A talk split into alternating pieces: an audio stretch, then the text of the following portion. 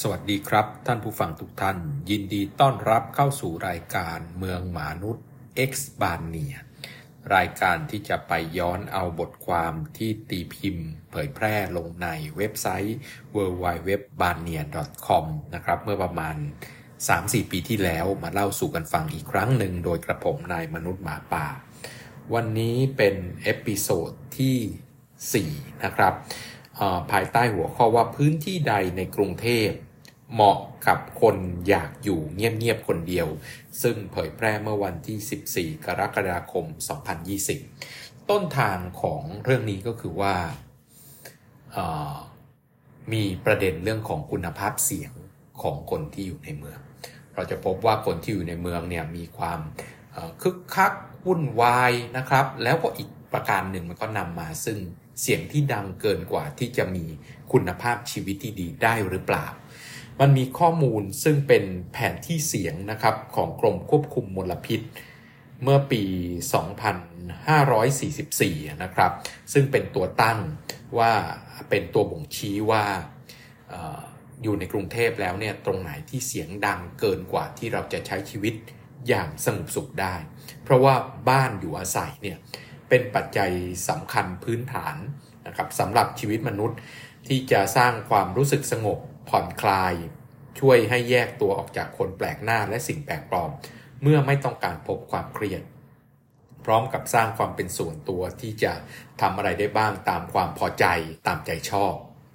ดังนั้นทำเลที่ตั้งของบ้านพักอาศัย จึงมักอยู่ในบริเวณชานเมือง หรือในบริเวณที่ไม่มีความวุ่นวาย ใกล้ชิดธรรมชาติ ถ้าเป็นพื้นที่อยู่ในเมืองก็จะแยกตัวออกด้วยกัน อยู่ในซอยลึกหน่อย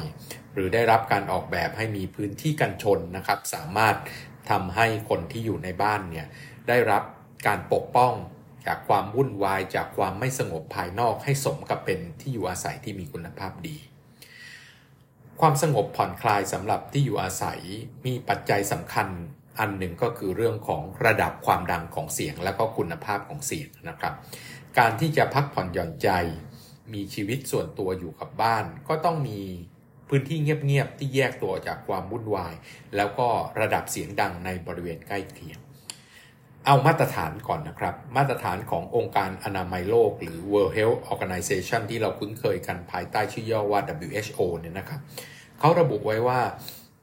ย่านที่อยู่อาศัยไม่ควรมีระดับเสียงเกิน 50 เดซิเบล และในห้องนอนของพวกเราทุกคนเนี่ยไม่ควรมีระดับเสียงเกิน 30 เดซิเบล จึงจะนับว่า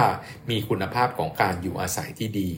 มีความสงบ ไม่มีเสียงรบกวน ไม่มีระดับเสียงดัง จนไม่สามารถจะหลับนอนหรือมีกิจกรรมที่รู้สึกถึงความพักผ่อนหย่อนใจ ผ่อนคลายความเครียด ในบริเวณที่อยู่อาศัยได้ ส่วนพื้นที่ที่ติดกับถนนสายหลัก เส้นทางรถไฟฟ้าสายต่างๆ แม้ว่าจะมีความสะดวกสบายในการเดินทาง แต่ก็ต้องแลกมากับการที่มีระดับเสียงดังโดยทั่วไปนะครับ เกินกว่า 70 เดซิเบล ซึ่งเกินกว่ามาตรฐานของการเป็นที่อยู่อาศัยคุณภาพดีไปมากทีเดียว การวางผังเมืองจึงต้องมีการจัดวางโซนนิ่งนะครับ หรือย่านการใช้ประโยชน์ที่ดินประเภทต่างๆ เพื่อให้กิจกรรมหลักในแต่ละพื้นที่เนี่ยไม่ส่งผลกระทบทางด้านลบต่อกิจกรรมอื่น ๆ โดยรอบมากเกินไปนัก ต้องเข้าใจก่อนว่าการที่เราแบ่งโซนต่างๆเนี่ยนอกเหนือจากการจะสามารถจัดเตรียมโครงสร้างพื้นฐาน เพื่อให้มีระดับของโครงสร้างพื้นฐานคมนาคมขนส่งไฟฟ้าประปา สื่อสารโทรคมนาคม แล้วก็การจัดการของเสียต่างๆเนี่ยอยู่ในระดับที่สอดคล้องกับความต้องการของแต่ละย่าน เพราะว่า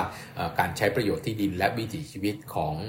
แต่ละประเภทการใช้ประโยชน์ที่ดินเนี่ยย่อมมีระดับของความต้องการโครงสร้างพื้นฐานแตกต่างกันนะครับ อันนั้นคือเฉพาะส่วนที่เป็นของดี แต่ส่วนอีกส่วนหนึ่งที่จะต้องทำก็คือการแยกโซนเนี่ยทำให้เราสามารถจัดการเรื่องของผลกระทบทางด้านลบที่จะส่งต่อพื้นที่โดยรอบหรือเพื่อนๆที่อยู่รอบๆได้อย่างเหมาะสม ดังนั้น การจัดโซนนิ่งจึงมักจะมีข้อห้ามนะครับว่าห้ามใช้ประโยชน์ที่ดินประเภทนู้นประเภทนี้ เพราะว่ามันส่งผลกระทบทางด้านลบต่อประเภทการใช้ประโยชน์ที่ดินหลักในย่านนั้น ตัวอย่างเช่นทำไมย่านที่อยู่อาศัยจึงห้ามมีโรงงานอุตสาหกรรมขนาดกลางและขนาดใหญ่ เพราะว่าด้วยตัวตนของมันนะครับ ไม่ว่าจะเป็นคมนาคมขนส่งที่ใช้ยานพาหนะขนาดใหญ่ วิ่งเข้าออกตลอดเวลาส่งเสียงดังส่งกลิ่นเหม็นนะครับ มีความต้องการโครงสร้างพื้นฐานมากเกินกว่าที่ย่านอยู่อาศัย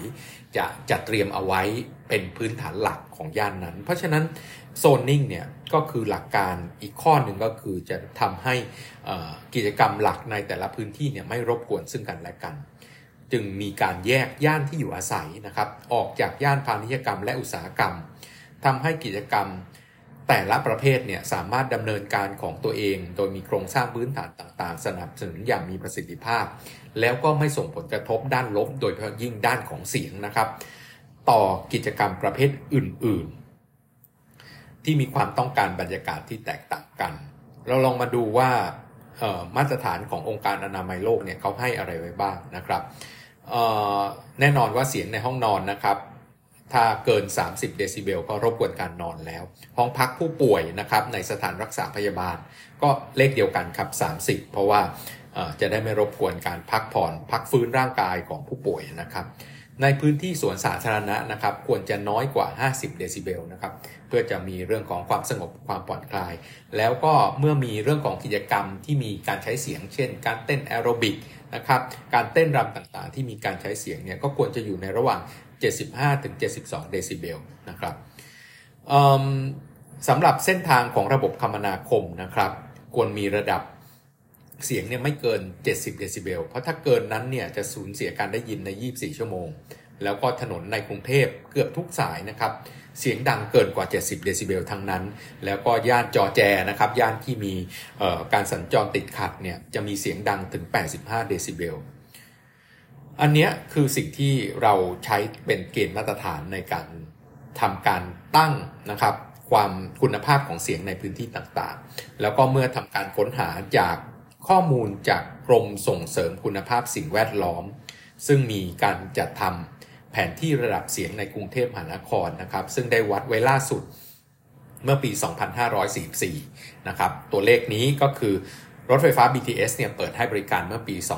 2542 นะครับ ก็คือหลังจากที่รถ BTS เนี่ยได้เปิดให้บริการแล้ว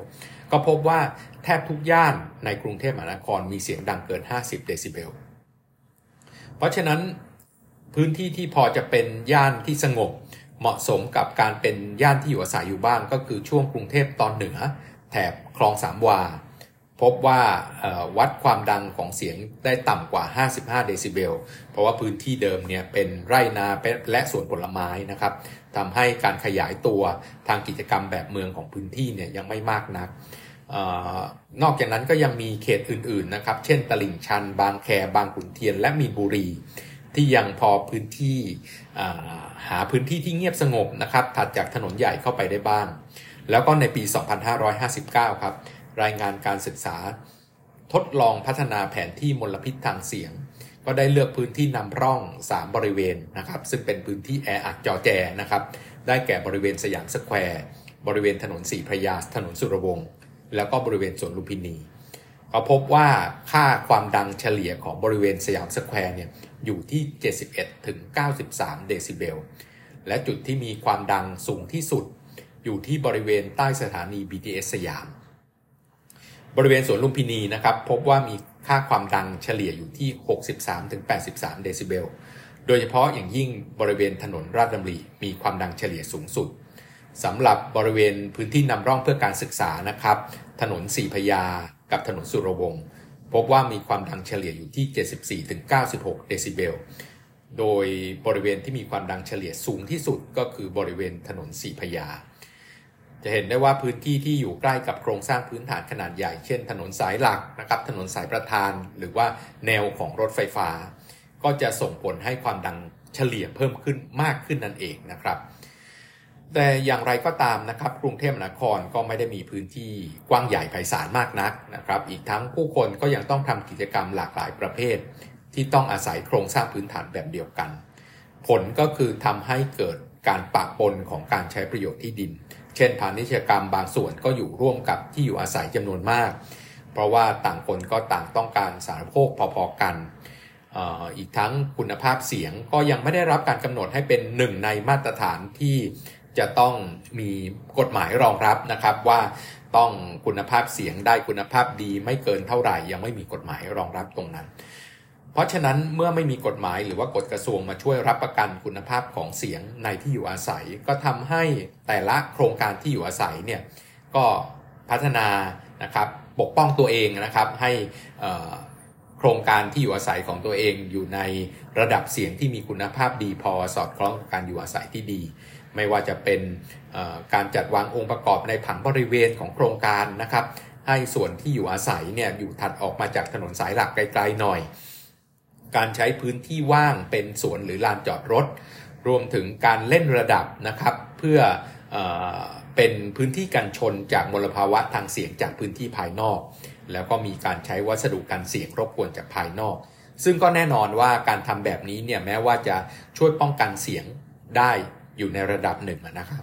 แต่ก็ย่อมเป็นต้นทุนที่โครงการจะต้องจ่ายเพิ่ม แล้วพอต้นทุนนี้เกิดกับผู้พัฒนาโครงการเจ้าของโครงการ แน่นอนสิ่งที่ตามมาก็คือ ราคาขายที่ตั้งเพื่อให้ลูกค้ามาซื้อเนี่ยราคาขายต่อผู้บริโภคเนี่ยก็ต้องสูงขึ้นต่อไป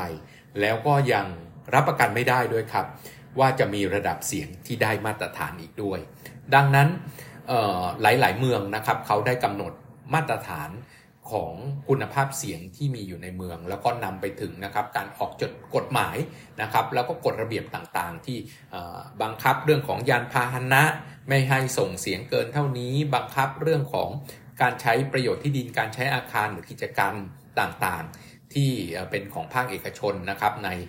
ร้านค้าร้านดนตรีและอื่นๆเนี่ยจะต้องถูกควบคุมนะครับไม่ให้มีการใช้เสียงดังมากเกินไปแต่บ้านเรานะครับ คุณภาพเสียงไม่ได้ถูกบังคับไว้ แล้วก็ไม่มีใครเห็นความสำคัญทางด้านนี้นะครับ เรื่องนี้มีการการให้ความสำคัญน้อยมาก เราไปในตลาด เราไปในศูนย์การค้านะครับ เราไปในพื้นที่ต่างๆ แม้แต่ที่อยู่อาศัยนะครับ ย่านของที่อยู่อาศัย บ้านข้างๆ ก็อาจจะส่งเสียงดังนะครับ รถขายสินค้านะครับ ไม่ว่าจะเป็นรถขายไอติม ที่เราคุ้นเคยกันว่ามันวิ่งเร็วมากจนตามซื้อไม่ทัน นะครับรถขายอาหารนะครับของสดต่างๆ และอื่นๆที่เข้ามาอยู่ในพื้นที่อยู่อาศัยก็ไม่ได้ถูกมาตรฐานต่างๆ ควบคุมให้กลายเป็นพื้นที่ที่มีคุณภาพดีทางด้านเสียงแต่อย่างใด แต่ว่าโลกส่วนใหญ่เขาทำกันหมดแล้วนะครับ ประเทศเรายังก้าวก็ก้าวไปไม่ถึงตรงนั้น ก็หวังว่าเราจะมีมาตรฐานเหล่านี้ในระยะเวลาอันใกล้ เพื่อคุณภาพชีวิตที่ดีของประชาชน